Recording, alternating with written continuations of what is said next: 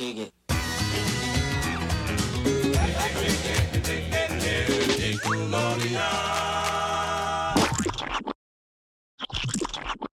everybody. Welcome to Splat Attack. I am your storytelling host, Alex.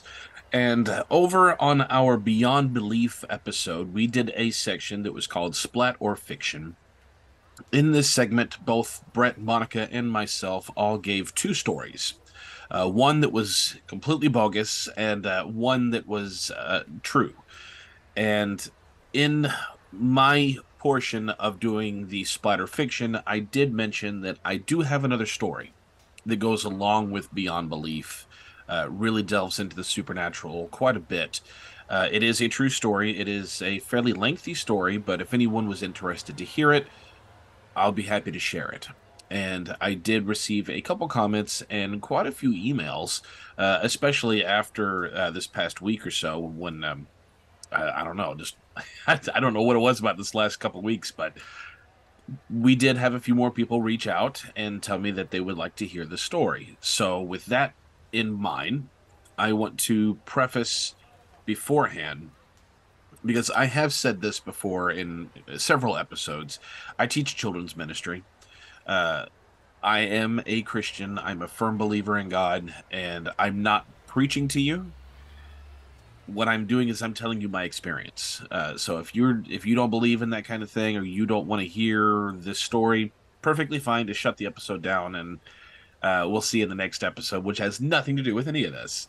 But if you don't mind to hear this kind of thing, uh, then stick around uh, because it, it does have a very very touching ending. Uh, but with that being said, uh, I, I do feel that this is an important story to tell because there are a lot of people out there who are going through a lot of turmoil and frustration and we're actually going to be going through and talking quite a bit uh, in a, future minisode about some very very serious topics. Uh, but that aside i do want the podcast to be about 90s nostalgia and enjoy and reminisce and find things that get people excited and and remember their youth. But at the same time i want the show to really speak to people on a personal level and uh, let them know there is an ugly side of life. And it's important that we talk about these just as much if not more so than the good times because they help us to grow and um, it's it's gonna mean a lot to to everyone. Well, I, I'm I'm gonna re- retract that statement. Uh, it, not not necessarily for everyone, but there are a lot of people who go through situations like this, and it's important to know it's okay to talk about these kinds of things. And, and it's kind of a taboo topic. Most people don't want to talk about this kind of thing, but it's important. So that being said, I'm I'm going to get into the story now.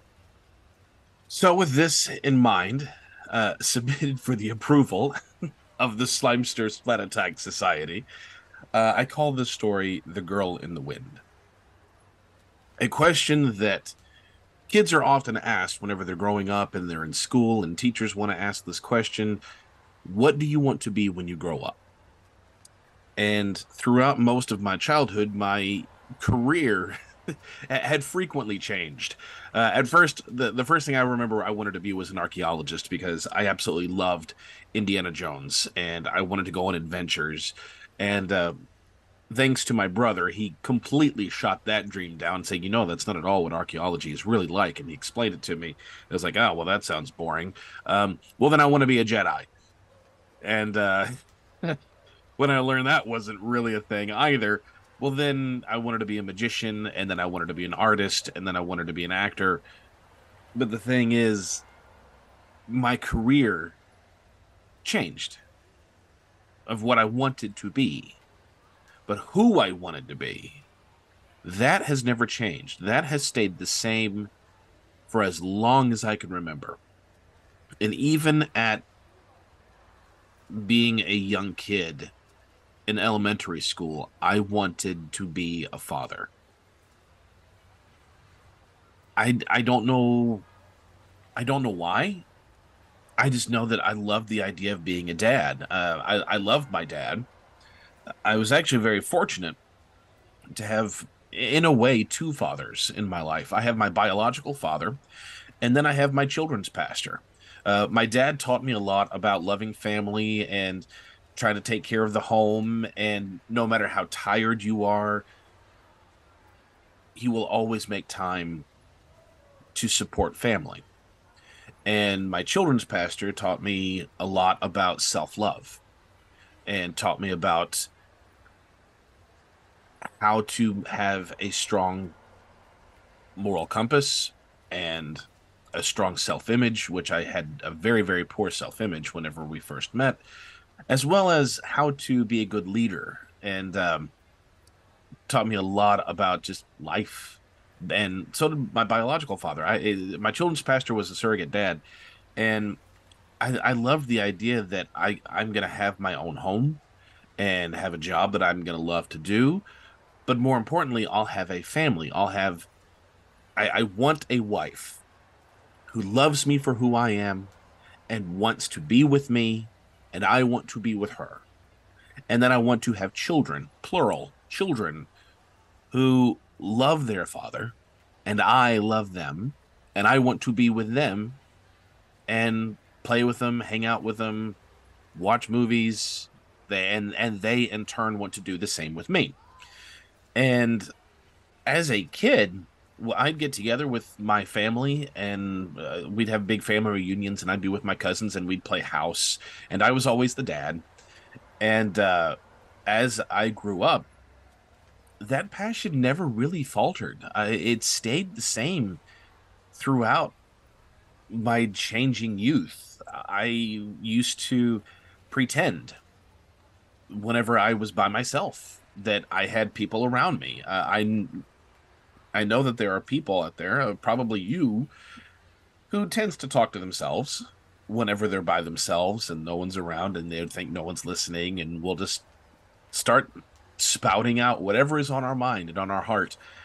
But I would focus it towards an imaginary person. Even though I was a teenager by this point, I still had imaginary people in my life, but they weren't imaginary friends, they were children. I used to pretend that I had kids. And it was always one boy and one girl. The, the girl was the oldest. I never had a specific name for them. I always just called her sweetheart and him buddy or bub. Uh, that that was my names for them. And no matter what I was doing, they wanted to be with me. It didn't matter if I was, as long as mom and dad were gone and my brother was gone, I was just at the house by myself. I would pretend they were there. And I would be sitting down to play a video game and they'd want to watch me play.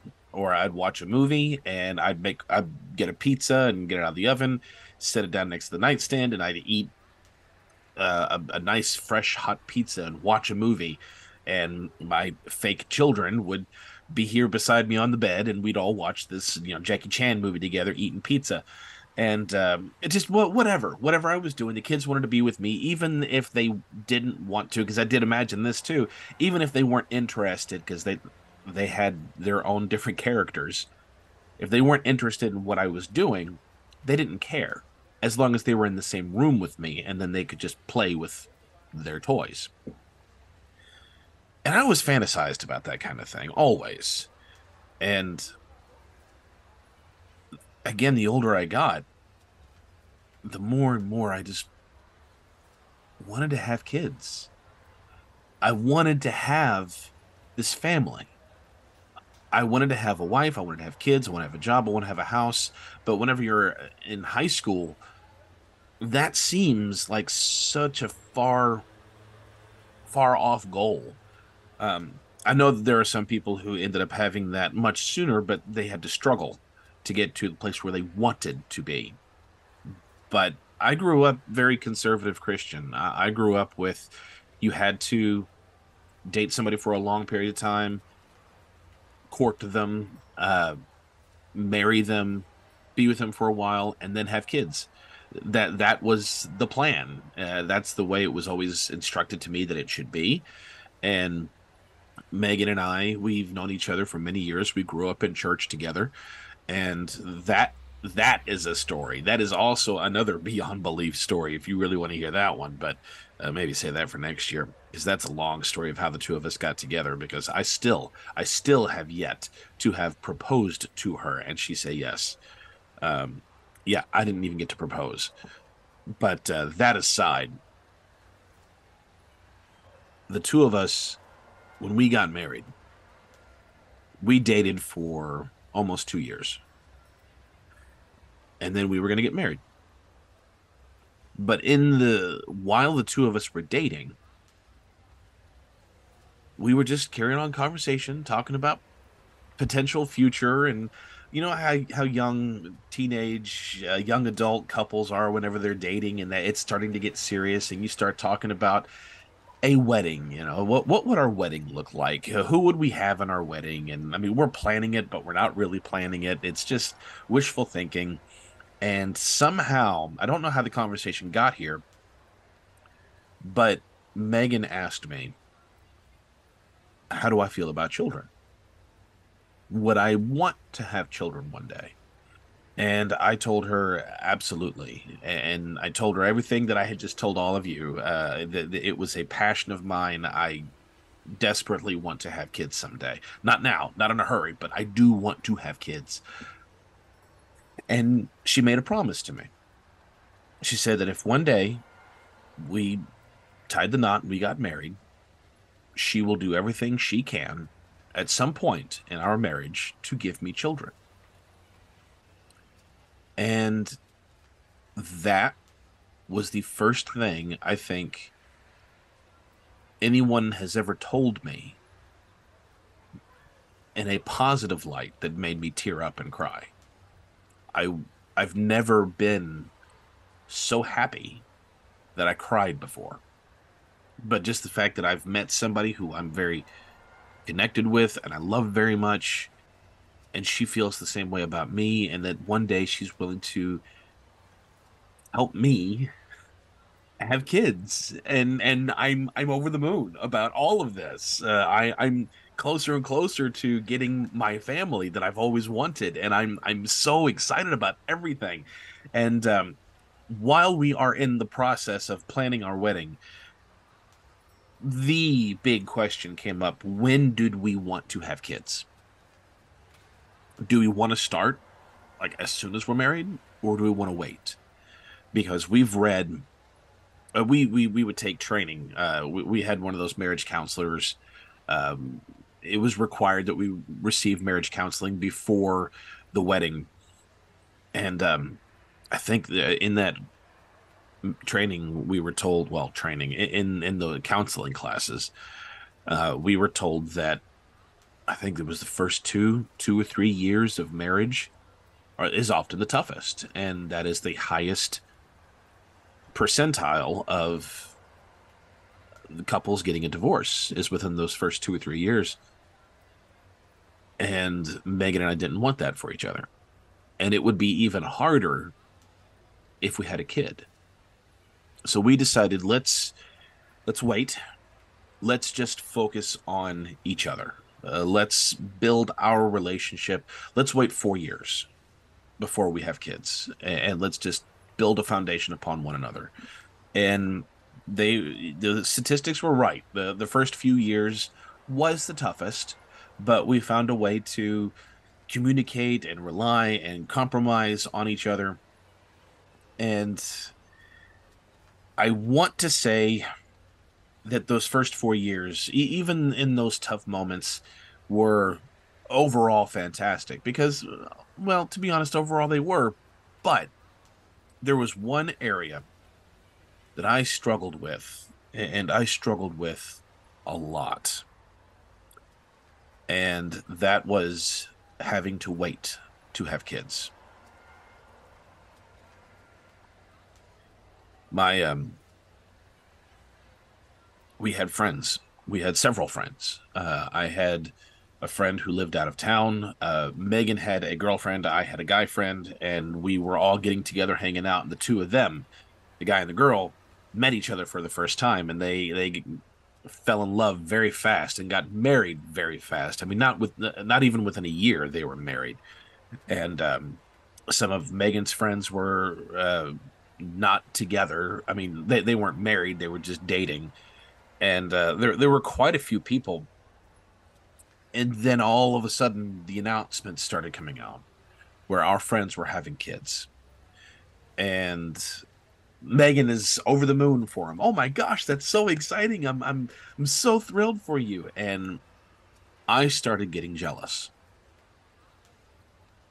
because I'm so close. I have a, I have a good home. I have a good job. I have a beautiful wife that I absolutely adore. But I, I don't have kids.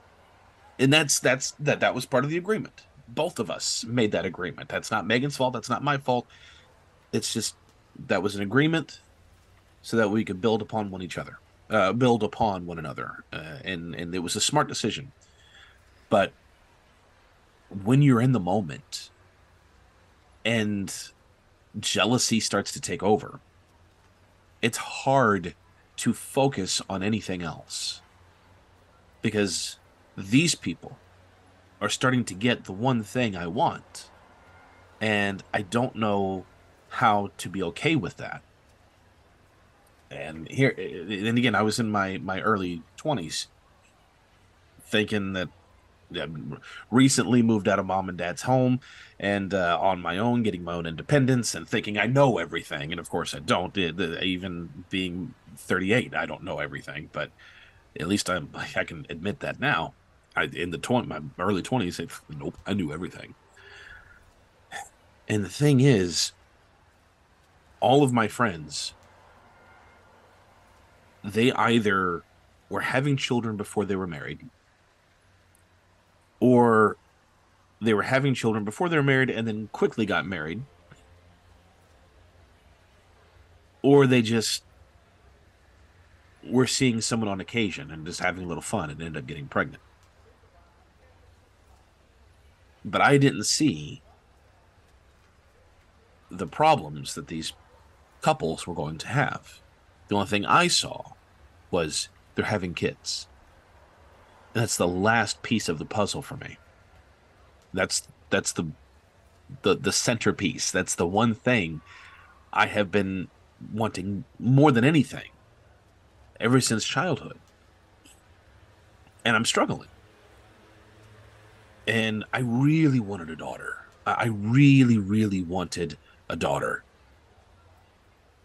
And my friend who lives out of town had announced that he's having a daughter.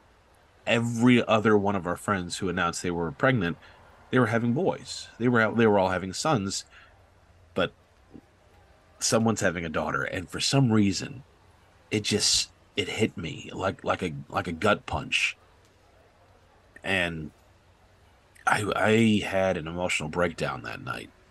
Uh, it was it, it was selfish. It was purely selfish. But again, when you're in the moment, you don't think about that. You're you're just reacting emotionally, uh, even if it is completely an overreaction. And um, Megan had even asked me because she was upset, understandably so, that I was this jealous over my friends having kids. And she was asking me, "Do you regret that we're waiting?" And I said, "No, I don't regret it. I just we were raised in in this route. We were raised in the path of the conservative Christian family that we should wait to be married before we were intimate with one another, and then um, after marriage would take some time with each other, and then have kids, so that way we can build the family. And now here all these other people are who aren't doing that, and that kind of annoyed me. But of course, they are not me.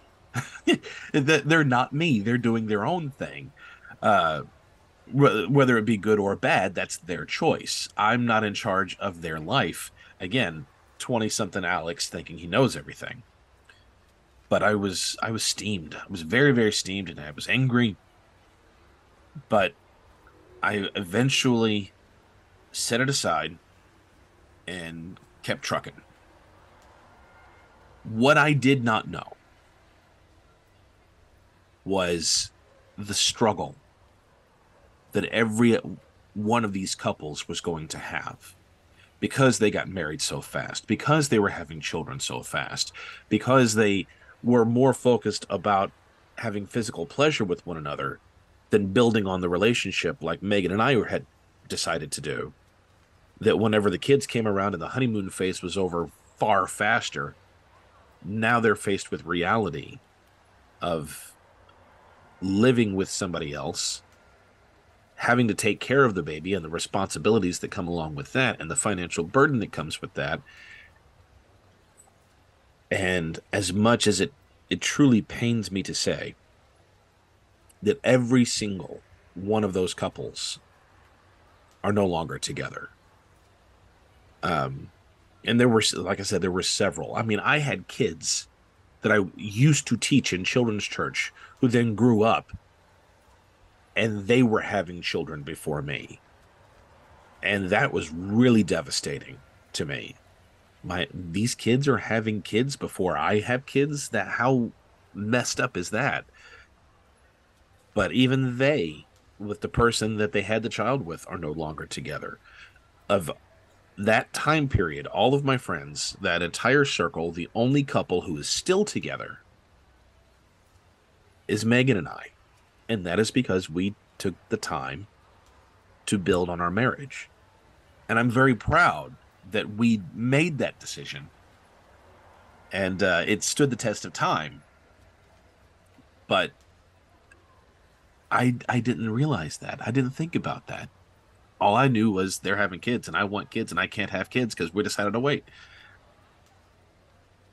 uh, many of those families they, they love their kids. They're still very much involved with their kids. And some of them have moved on and have found somebody else and they're very very happy with uh, the person that they're with now. And and I'm really happy about that. And they've been able to expand their family. Um, I do have one friend who's still trying to find their way on their feet. And uh, and I wish them the very best. But with that out of the way the time frame finally ended I was so excited. It's 4 years. It's 4 years. I can I can finally start really pushing for this end goal now. And megan said she was ready. So let's let's go for this. And of course we were thinking well we'll just do this a few times and ta-da we're pregnant. Uh, that's not that wasn't the case. I mean she had to come off birth control pills and her body had to get used to that and uh, it took us a year almost before we got pregnant. And that was really, really frustrating to spend almost an entire year. We started trying to plan out when her body was most receptible, I guess you could say, to receive everything that it needed to be able to form the baby and uh, I mean we we're doing everything that we know to do. We're reading books. We're asking doctors. We're of course she's all over the internet looking, asking Google how the best way to get pregnant, and it, it did nothing but just add a whole lot of stress and a whole lot of close calls where we thought she was finally pregnant. We take a pregnancy test and just to find out that no, it's it's still no, and it's it's aggravating and a lot of a lot of tears, a lot of disappointment. And then finally, we decided we're just going to stop. And I don't mean stop having kids, I mean stop actively trying and just enjoy being with one another whenever we are inclined to spend that time with one another. And eventually, far quicker than than the time the amount of times that we took to uh, try to make this happen. It happened. Megan woke up at four o'clock in the morning uh, because she had to start getting ready for work. She worked at a coffee shop at the time, and she took a test, and she woke me up and had me come into the bathroom and look at the pregnancy test, and it was positive. positive, and I was excited. I was I was over the moon, and uh, I, I couldn't go back to sleep. It was still another couple of hours before it was time for me to go to work, and I could not sleep. I'm too excited about this.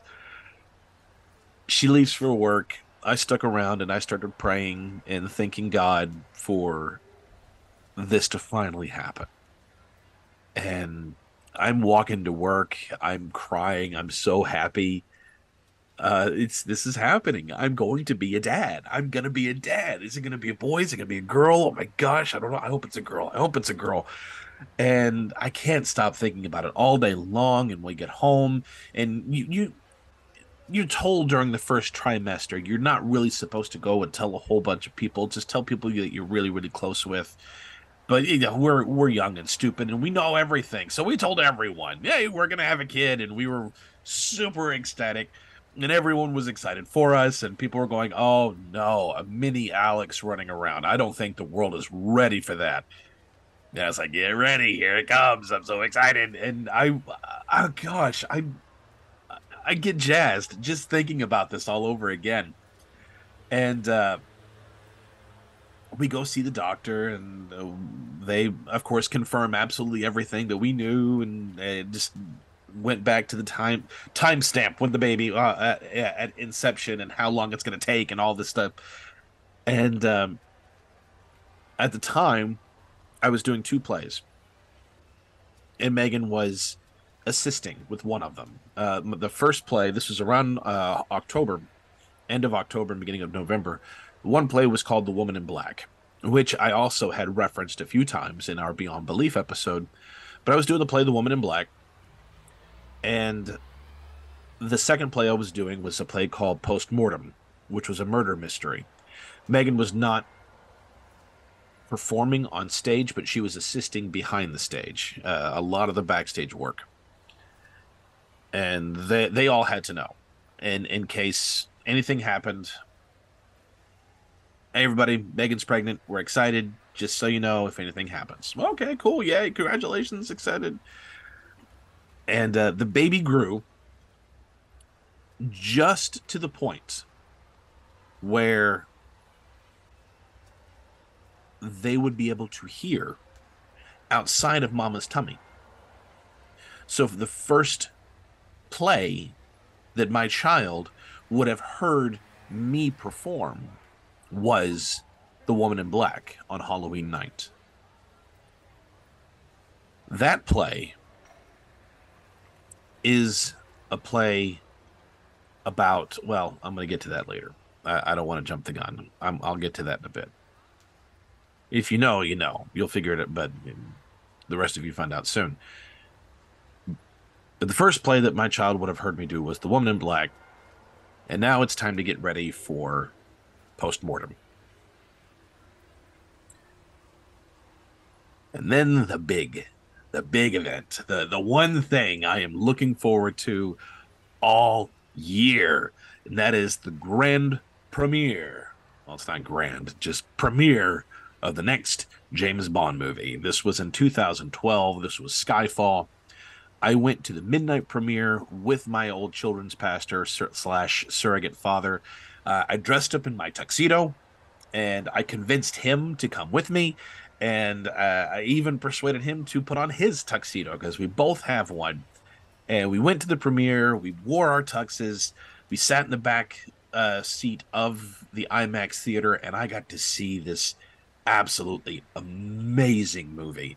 And there are so many. I relate so many things of my life to movies honestly, you pick a movie I've seen, I can tell you a memory that was going on in my life at the time. Um, in in the James Bond movies, I've watched all of them numerous times and with numerous people. So one movie, I can pull a ton of memories out, and um, I I watched this movie and I had to take him home, and I started coming home and this was such a cool night. Uh, I got to go to a midnight premiere with one of my absolute most favorite people, seeing one of the most awesome movie franchises in history. And it's one of the best movies I've seen in such a long time. I love this movie. I can't wait to to watch this with Megan. Uh, I can't I can't the next night because it's opening night for postmortem. So maybe Sunday Uh, but oh my gosh, I'm so excited! I can't wait to watch this with my wife. Oh my gosh, I can't wait to watch this with my kids. Oh man, I hope my kids like. I, I oh, I hope they like James Bond. I would love so much, and I start praying. I start praying and thanking God for how cool this night was. And again, thanking Him for my kid. And I don't know if it's a boy or a girl yet, but I start asking, please, I don't want the relationship between myself and my child to be that of the way that my father feels about a lot of movies that he likes and music that he likes and the way I feel about it. We could not be more polar opposite. I loathe the music that my father loves and the other way around. I, I don't want that. I, I want I want my kids to like some of the things that I am passionate about. They don't have to love everything I love. They're going to have their own taste. I want them to have their own taste, but I really want to build that relationship and and have something that I'm passionate about that they could be passionate about and we could share this experience together. I really want that. Please, please God, don't don't I don't want my kids to despise James Bond. Please, please, please, please, please. I want to I want to I want to bond with them over this. And I get home, it's like three o'clock in the morning. I get in bed. Megan wakes up. How was the movie? Oh my gosh, it was amazing. I can't wait to watch this with you. I took that day off. That was a Friday, so that way I could sleep in because that night is the play. It's opening night. And uh, now Halloween is over. I've been busy. I've been at Tech Week all week. I'm gonna start taking down all the Halloween decorations and get ready to put up Christmas. It's it's November, and I get a phone call. My wife works at again the the coffee shop in the hospital and one of our friends works for the works at the hospital. She calls me and says megan wanted me to let you know that she had to go to the restroom. And i don't want to be gross so i will just say that she found some stuff in her undergarments and I said, okay, is she okay? And my friend Susanna said, yeah, she's fine. She's just a little scared, wanting to know that the baby's okay. Is she hurting? No, no, she's not hurting. Okay. Well, let me know if anything else happens. Because at the time, the brakes in my car were really, really bad. I had to take Megan's car everywhere. If I didn't if I didn't have to take my car, I wouldn't take my car. Susanna calls maybe an hour or so later, saying that Megan went to the restroom and had the same situation happen. But no pain, just finding stuff that that shouldn't be there. Not at this stage in the pregnancy. After a while, just out of fear, she goes to the ER and she wants to have an ultrasound and check the baby make sure the baby's okay. And as she checks, by this point, she is eight weeks along. And at eight weeks, we are supposed to be able to hear the heart rate of the baby. We cannot find a heartbeat. And the baby looks small for being eight weeks. It actually looks like it's at six weeks and just stopped. It's two weeks behind. Okay, is that anything we should be worried about? They said, well, your your levels are low as well, and and what it was they were measuring for, I don't remember. But they said, let's keep you overnight, and then we'll run this test again in the morning because the morning after the mom has been sleeping, and then we check for these levels that's the best opportunity to see if they are as high as they are supposed to be. So we'll we'll keep you overnight. And this is opening night of the show. And my wife is, uh, she said, "Go ahead and go. Uh, I have no understudy for the show. If I'm not there, there is no show. It's an ensemble cast show, and I've got to be there." She understands that she's in theater uh, the phrase "the show must go on" is a most definite, relatable one. And she said, "I'm going to have mom and dad come up here, stay with me. I'm not hurting. I'm okay. Go do the show. Tell everyone I miss them, and come back and let me know how it went." Okay. So I go to the I go to the show, and I tell the director. Well, I, I had already texted the director earlier and let them know. I told the cast, and they all were going, "Well, go go see Megan after the show. Go see her. Send her our love." We miss her. We hope she's okay. The next morning, the doctor shows up and uh, tests her, and there's nothing really to worry about. Are you in any pain? No. Oh, okay. Then go home. I mean, there's the ultrasound looks fine. Um, yes, the baby does look two weeks behind, but I've had that happen before. I have had mothers where the babies just seem to stop growing and then all of a sudden like the flick of a switch they just start growing really fast and uh, that may just be the case we might just have a late bloomer but if you're not experiencing pain then i wouldn't worry now if you you start experiencing pain you get you get back here but if you're not experiencing pain it's it may just be a slow a, a, may just be a slow a late bloomer so Go home, get some food, eat some breakfast. So I took her home. We got something to eat, and she goes to take a shower, gets that hospital smell off of her. And then she calls to me. And she calls me in a way that I've never heard her say my name this way before. And it concerned me. It wasn't scared. It wasn't angry. It wasn't. It was very much a lot of trepidation. And I go into the bathroom. I, I peek behind the curtain, and she's got her hand cupped open. And she's holding this. It almost. It, it's like a gelatinous residue in, in her hand. Almost looks like a leech. And I said, What is that? And she said, Well, that came from me. And I said, Is are, are you hurting? No, no, I'm not. Is this something I should be worried about? Is that the stuff that was coming out yesterday? Yes. Did it look like that? Well, what happened yesterday was brighter than this. And so, well, it was probably sitting there overnight because you didn't, you just lay down all day, all night long. You didn't clean yourself. So that, that may just be leftover from where you hadn't been able to really maintain your body. And she said, okay. I said, as long like the doctor said, as long as you're not hurting, I'm not worried. And she said, okay. She finishes cleaning up. She puts it on the shower floor. I see it by the drain. And she's getting herself cleaned up. She gets out, we eat, we watch an episode of Supernatural, and she starts to squirm on the couch.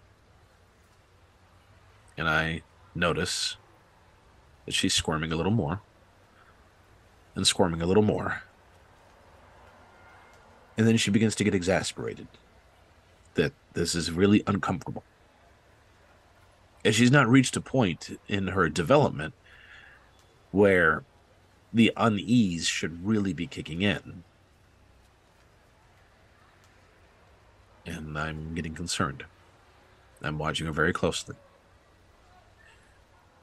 She sits up. She lays down. She lays on her side. She lays on her back. She lays on her stomach. She gets up. She sits down. She lays down. She gets up. She lays on her side. She gets off the couch and gets onto the bed, gets off of the bed and onto the floor.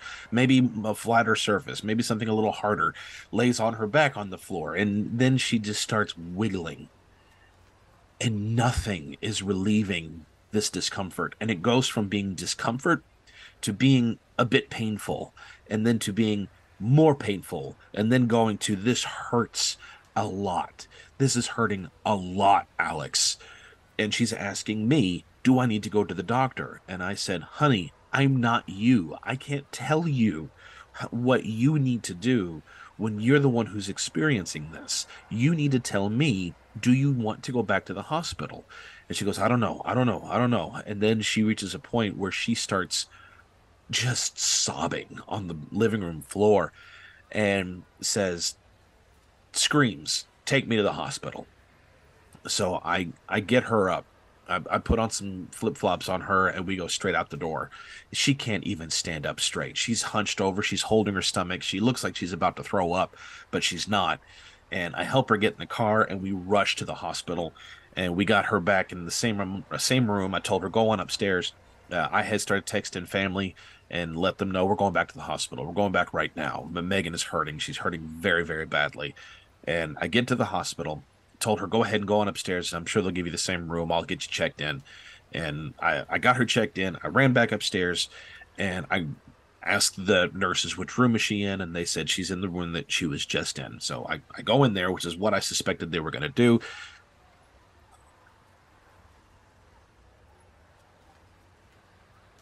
My children's pastor is already there. and I'm looking around the room and I don't see her. And he points to the bathroom. And that's when I notice I hear her crying very, very loudly from the bathroom. So I go into the bathroom and she's lying on the bathroom floor, writhing around in pain, screaming at the top of her lungs, begging God for relief. and there is nothing I can do.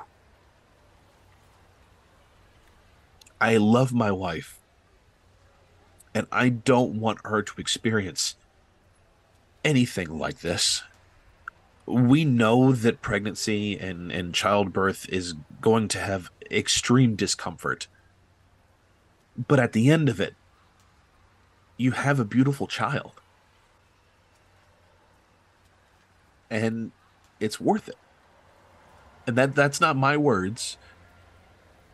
Those are from my wife. She has said this before. But this what's the point? Why go through all this discomfort? And there's nothing I can do except sit there and watch her scream and beg and cry and pray, and nothing happened. And all I can do is pray. And I know the children's pastor is on the other side of their door, also praying, trying to be respectful. And I'm losing it. I'm I'm doing everything I can to try to keep my emotions in check so that way she won't worry about me. I'm more worried about her and I want to do anything. I want to take all of this pain away from her, but I, that's just not something I can do. And it seemed like forever. In reality, it was probably somewhere between 10 to 15 minutes. But 10 to 15 minutes in agony like that is a lifetime. The nurse finally came in. Got Megan off the floor. We laid her down on the bed. They gave her some medicine and then our friend who called me from the day before to tell me about the condition Megan was in comes in.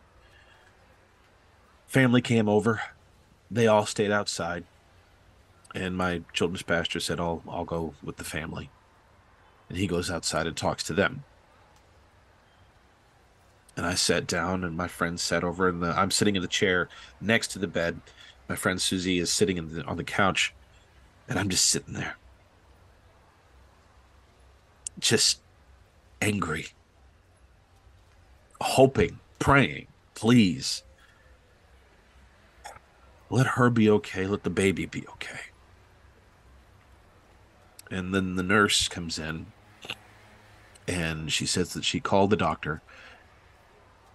And unfortunately, Megan is in the middle of a miscarriage right now, which means that her body is trying to eject the entire baby. And the only thing they can do right now is just give her some pain medication until it's done. And the nurse leaves. And Megan is so drugged up that she just goes to sleep. The nurse didn't say a word to me. But you know, I'm not the one who's pregnant. I'm not the one who has to go through this. But I am the one who has to sit there and watch my wife be in agony and I be helpless to do anything about it. And that's when I thought of the play The Woman in Black. A play about a ghost who wants to be left alone. And anytime an adult sees the woman in black, she makes you pay for it by taking your firstborn child. The first play my child heard, and the only play my child heard, was The Woman in Black.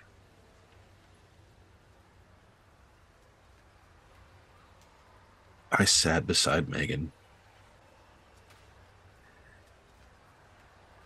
trying to keep it together. And Susie comes over and she sits down beside me and she just wraps her arms around me, and I start to lose it.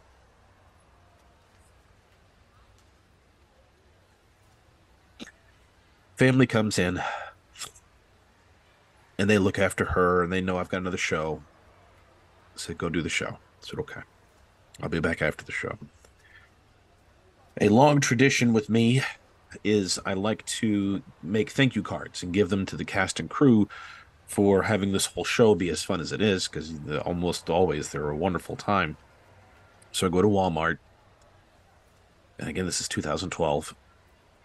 I find some thank you cards. I look for the checkout with the least amount of people, and I find an aisle, and uh, there's a couple, just one, already checking out. Just my luck. This couple happens to know the cashier, so the three of them are chatting. And I'm not really paying much attention. I just want them to hurry up so I can go home, fill out these cards, and, and then go make it to the show.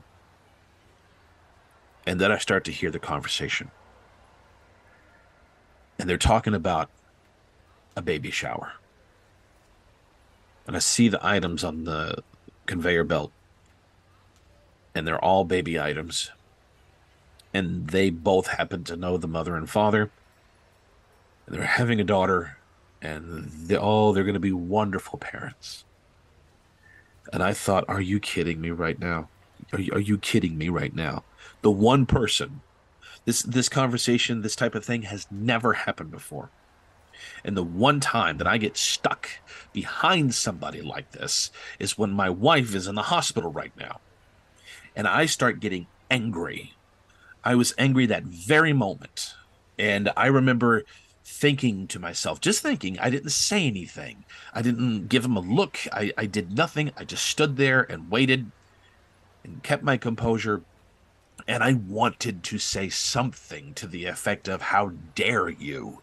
How dare you stand before me right now talking about having children? Even if it's not yours, it's somebody else's. You're over here buying baby toys, and I was so close to having a child. Your friends are having a kid, they're having a daughter, and they're so happy while my wife is in a hospital right now passing pieces of my child. And that's when it dawned on me that what she pulled from her body and that I saw and was on the floor of my shower was pieces of my child. And I remember thinking, I hope that child dies so you know how I feel. And the moment I thought that, I quickly regretted it. I have never wished that on any child a day in my life, before or after. I didn't say it, I just thought it. I was angry. They didn't do anything wrong. They were excited, as they should be. But I was in such an angry state at the time And that was the moment when I knew I'm not okay. I'm not okay. And I'm going to have to pretend that I'm okay. And I did. I went to the show. Everyone was asking how Megan was doing. I said she's having a miscarriage right now, and they were all giving me hugs. But everyone's priority was how's Megan? Well, right now she's okay. She's drugged up. I did the show, came back, everyone left, and we waited. And Megan was able to go home the next morning after we did an ultrasound and everything was gone.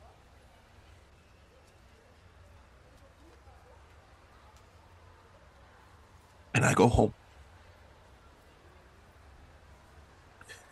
And I have to pretend that everything's okay. We're going to be fine. Megan is extremely sad, understandably. And she is relying on me to be her rock, be her anchor, and I can't. I try. I, I really, I really try, but I am filled with rage.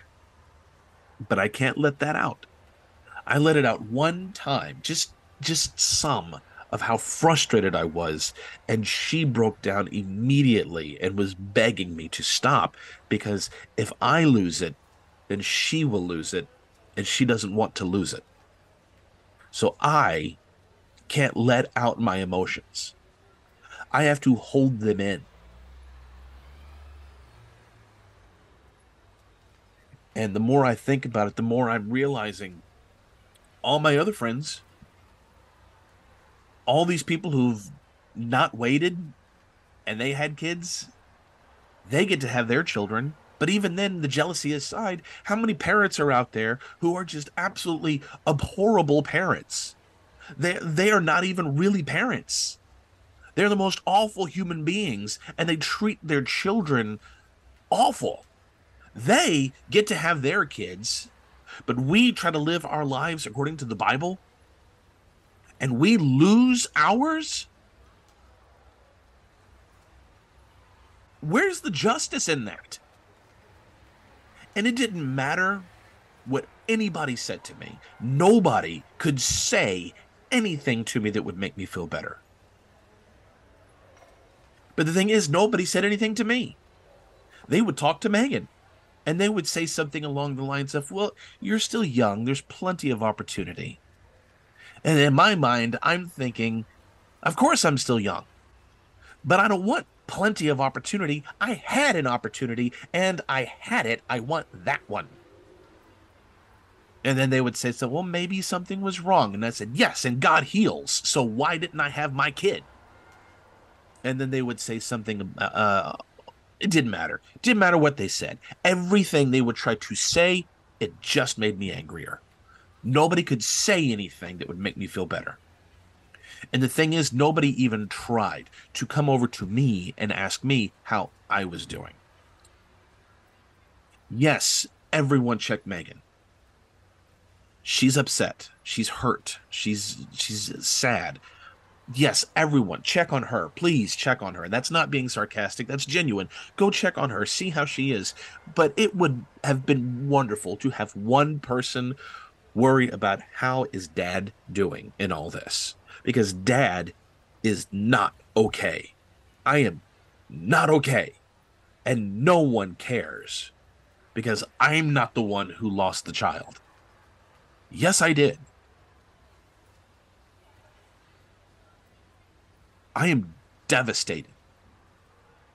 And the only person that Megan is worried about is me. And even then, I can't vent my emotions to her. I am crushed. I, ca- I can't sleep well. I have no modicum of peace. I'm still going to church. I'm still teaching children's ministry. I'm putting on a face. I'm just so mad. I'm mad at everyone. People are like, well, God doesn't do these kinds of things. This is an attack from the enemy. I said, yes, but God still allowed it to happen, didn't he? I'm so mad. So one day,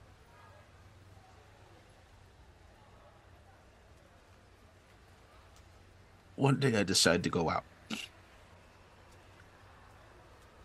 Within walking distance from my home is the park. Beautiful park. And I love to go jogging there. The, there. There's a path that goes in a big circle, and in the middle of it is a lot of playground equipment.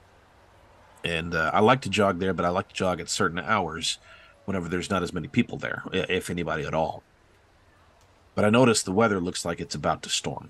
But it's one of those the sky still mostly looks clear. You can see the bright blue, but the clouds are really gray and it's kind of broken up all around, and there's no wind. It's just still.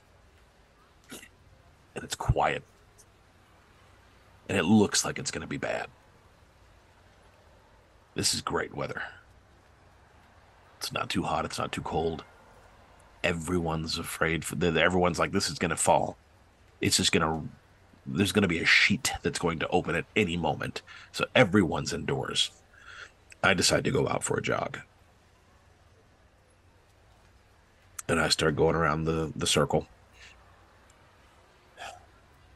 And the wind starts to pick up. I can just feel it hitting my body. And then at one point, I stop and I look at the swing set and I just stand there. And I remember thinking, whenever I was jogging earlier the, a, a few weeks ago, I can't wait to push my kid on these swings. I can't wait for that. That's going to be cool. And now here I am standing looking at the same swing set.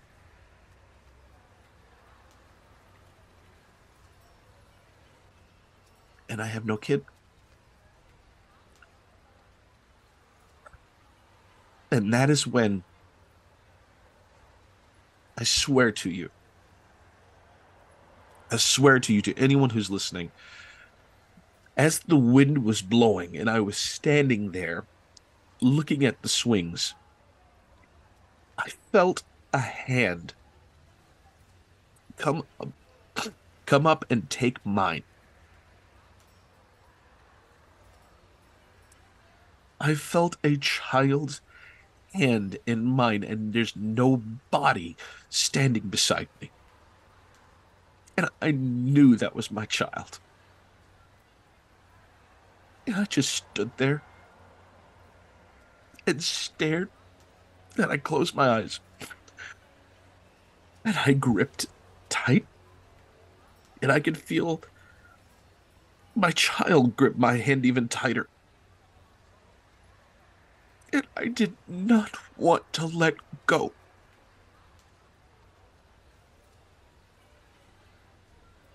We never did find out if it was a boy or a girl.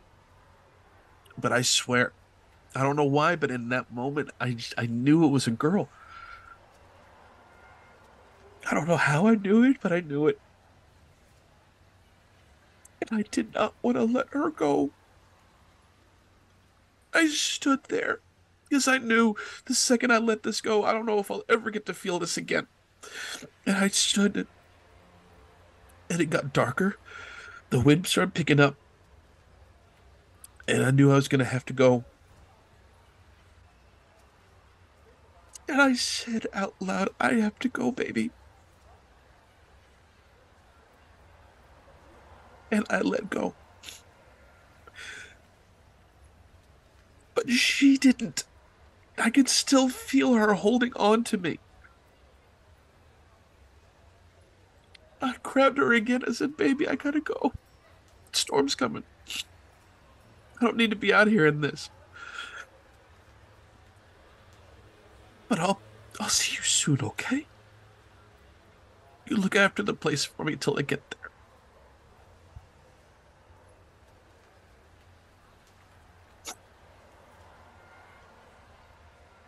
told her I loved her. I, I let go. And I felt her let go. And then I went home. Megan could tell I wasn't okay. Because I'm never like this. She asked what happened, and I told her what happened, and she cried too. She never doubted the authenticity. And that was that was the end of that. And uh I just thought about it all night, all week. And then a couple weeks later, I'm at church. Megan and I are up front. And uh, we're singing some songs. Miss Linda walks over. She stands between us and she puts one hand on Megan's shoulder, one hand on my shoulder, looks at us both. She looks over at Megan. Uh, Miss Linda had a, a wonderful ability of um, the gift of uh, prophecy. And she looked over at Megan and said, God wanted me to let you know that you will be okay. It'll be a little while, but you will be okay. God's not forgotten you. And Megan said, Thank you. And then she looked at me and she said, You are very angry, aren't you? And I nodded, Yeah. And she said, No one's asked about you. No one's cared about you. No one's thought that dad is struggling too. But God wants you to know that you are. And He recognizes that you are. Did you ever find out if it was a boy or a girl? And I said, No, we never found out. And she said, I see a girl. She said she's in heaven waiting for you and she's watching every little thing you do.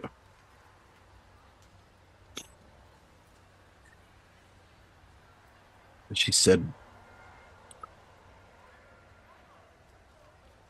I see in your future a house full of children, and not all of them are yours, but they will be yours.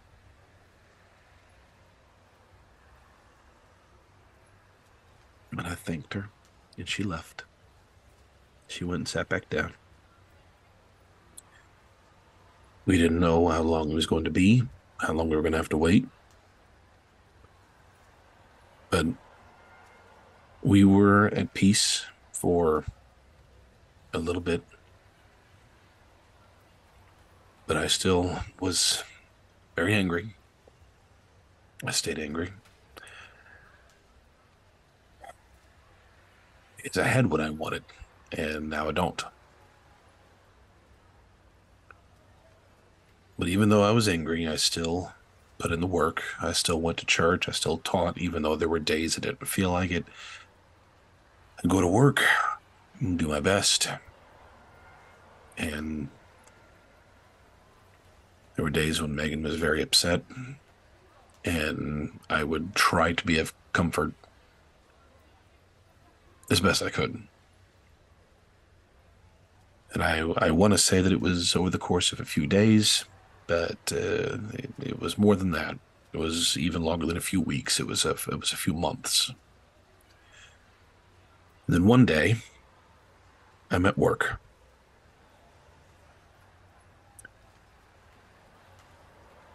And I don't know, I don't know why.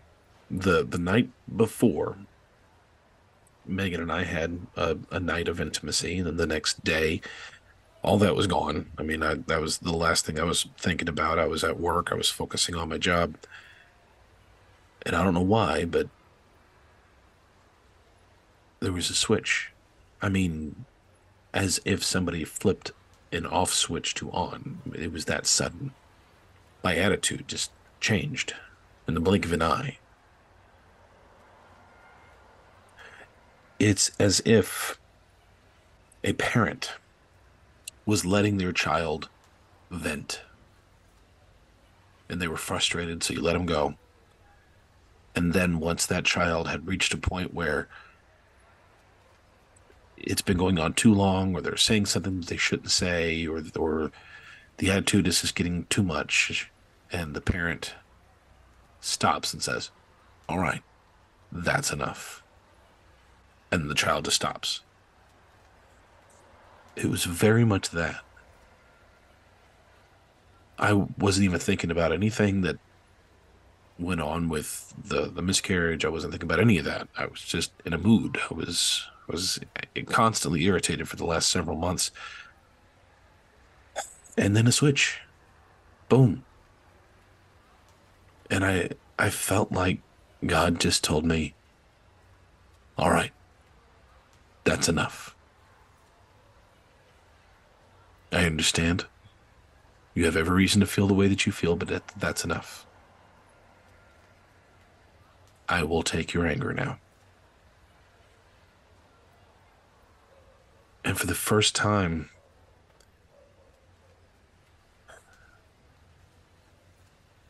I was completely at peace. And I, I felt like God was also telling me that Megan was pregnant. We've been trying for the course of a year, just about. Much like the first pregnancy. But it just felt like she was. I had no evidence to back this up. It wasn't even long enough for a, a pregnancy test to start working. This is this was one night. But I, I just I knew it. So I finish up my work. I go home. And Megan is sitting in the recliner. And I got down on my knees and I rested my head in her lap and told her I love her. And I told her, I don't know what happened, but all my anger is gone. It's just gone. And she was very happy. And she said, I wish my sadness would be like that. And I said, Well, honey, I think it's going to very soon. I believe God told me that you are pregnant. And she didn't believe me. She wanted to believe me. And I said, Don't worry. You you are. I waited. And I watched her very closely. And soon she started showing signs of fatigue and dizziness, and she was late, and we took the test and it was positive. We went to the doctor, and they confirmed you're pregnant. And then they did their measurements and their time gap to see when inception was. And uh, they backtracked it to the day she was pregnant was the day a few weeks ago when I told her she was. The day my attitude changed. The day God said, All right, that's enough. And we found out we were having a boy. And by this point, my, my opinion on having a girl first or a boy first had changed because she was going to allow me to paint Sam's room to look like the Mushroom Kingdom from Mario Brothers, and it looked so cool. She said, "Can you make this look adorable?" I said, "Yes, I can." And Sam's room was uh, Mushroom Kingdom for many years, but Sam was our firstborn, but he was not our first child.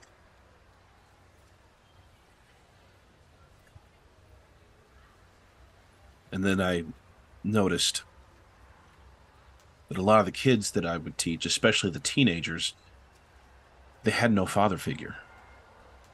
I was their father figure. They would come up to me for prayer or needs, and some of them were even suicidal.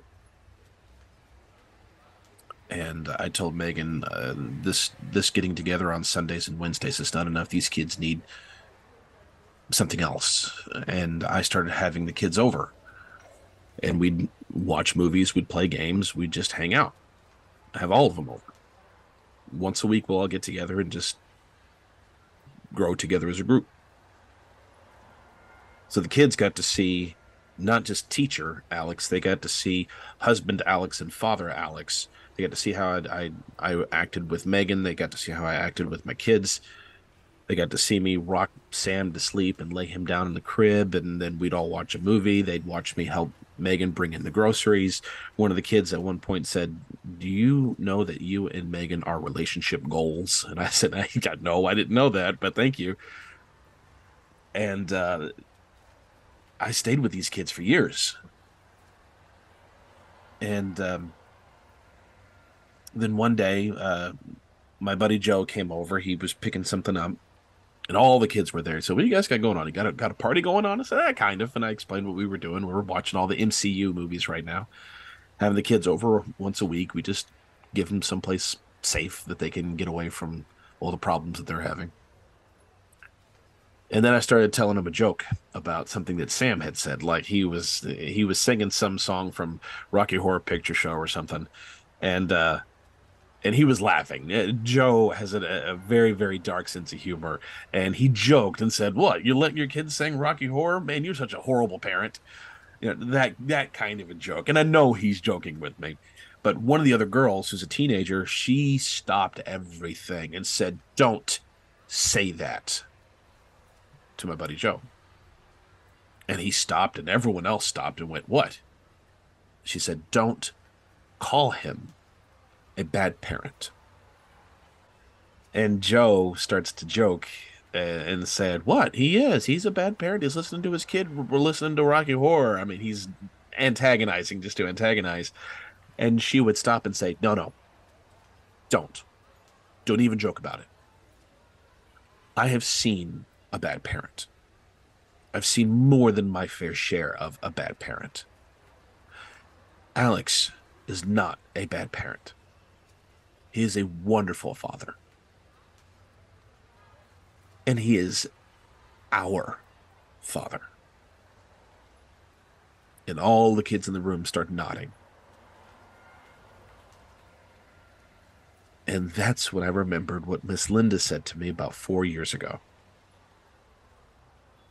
That one day she sees a house full of children. Not all of them are mine but they're mine.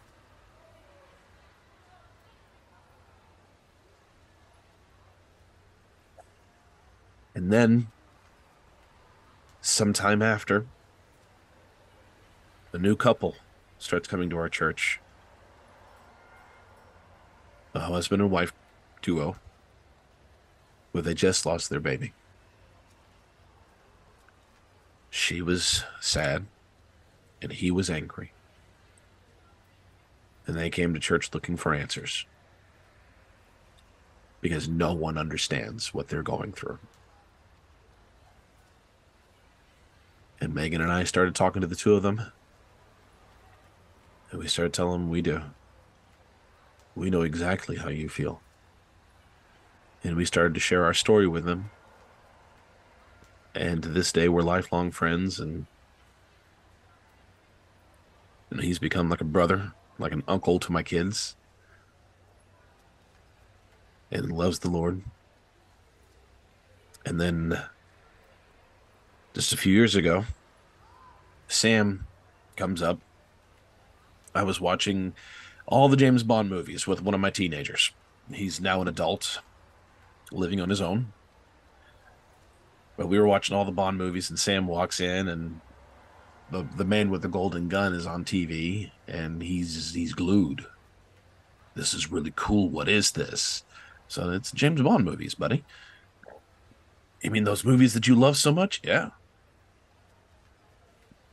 And then right around Christmas, I think it was Christmas Eve. No, no, no, no. It was the day after Christmas, like the 27th or the 30th or something. Close to his birthday, but not quite. No, no, no, no, no. It wasn't. It wasn't even then. This this was uh, considerably. Uh, this was like mid December, like December 14th or something to that effect. Uh, Sam asked, Can we start watching the James Bond movies? And he's six. Yes, he was six. He was six years old and said, Can we watch the James Bond movies? I said, Well, sure. You might be a little bored with it.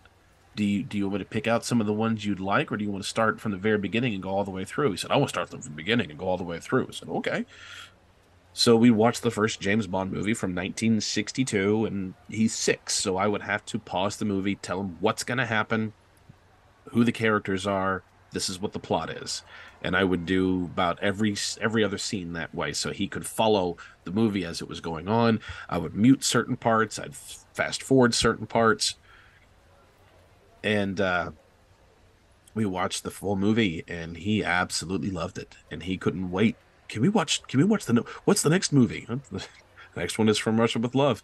Can we watch that tomorrow? okay.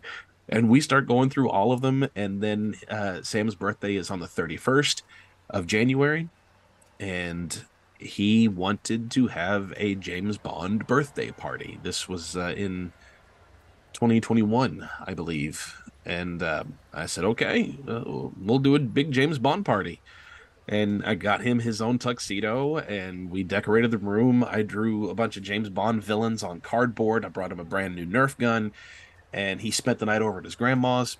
And then when he came over, I came outside with this with a Nerf gun, this new Nerf gun the, that would shoot the, the balls at the end of it instead of the darts. And I said, "Your mission, should you choose to accept it, no, this is not Mission Impossible." But I told him there are Bond villains inside they're all over the house. You need to take them down. And gave him the Nerf gun. And he walks into the room, and there's balloons everywhere. There's a giant James Bond gun barrel in the corner, big gold 007 up on the ceiling. The James Bond theme music is playing, and all his presents were wrapped up in little suitcases. And uh, and oh, he was so excited. He was like, "Oh oh, and starts shooting all the villains. And Jensen was wearing a tuxedo onesie, my my one year old at this point, and uh, or almost one year old, and he had a blast. And then the time came to watch Skyfall. And this is where it all started. This was the last great thing that I got to experience just before my wife's miscarriage.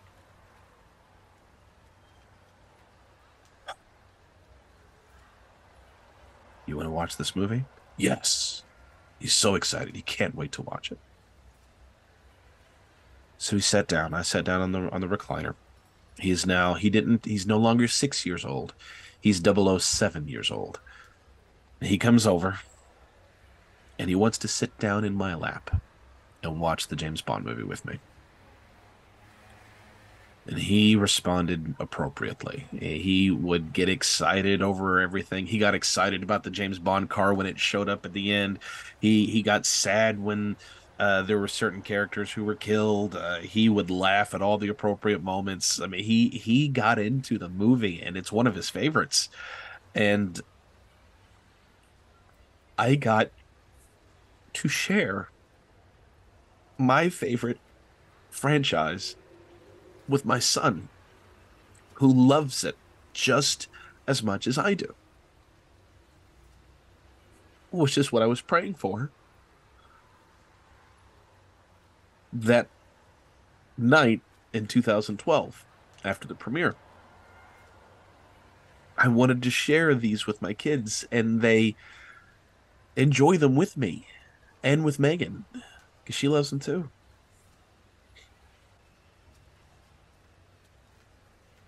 And not only did I have Sam, but a few years later, we had Jensen. And much like how I would imagine my youngest child wanting to be everywhere I was, wanting to do whatever I was doing, and even if they didn't want to do what I was doing, they wanted to be in the same room with me. That's my youngest. Everywhere I go, he's got to be there. And he's got to do everything I'm doing, or at the very least, be within close proximity. And every November, November 12th, the 11 years this year. It is 11 years this year. that I remember being at the park, just me, the calm before the storm, holding my little girl's hand.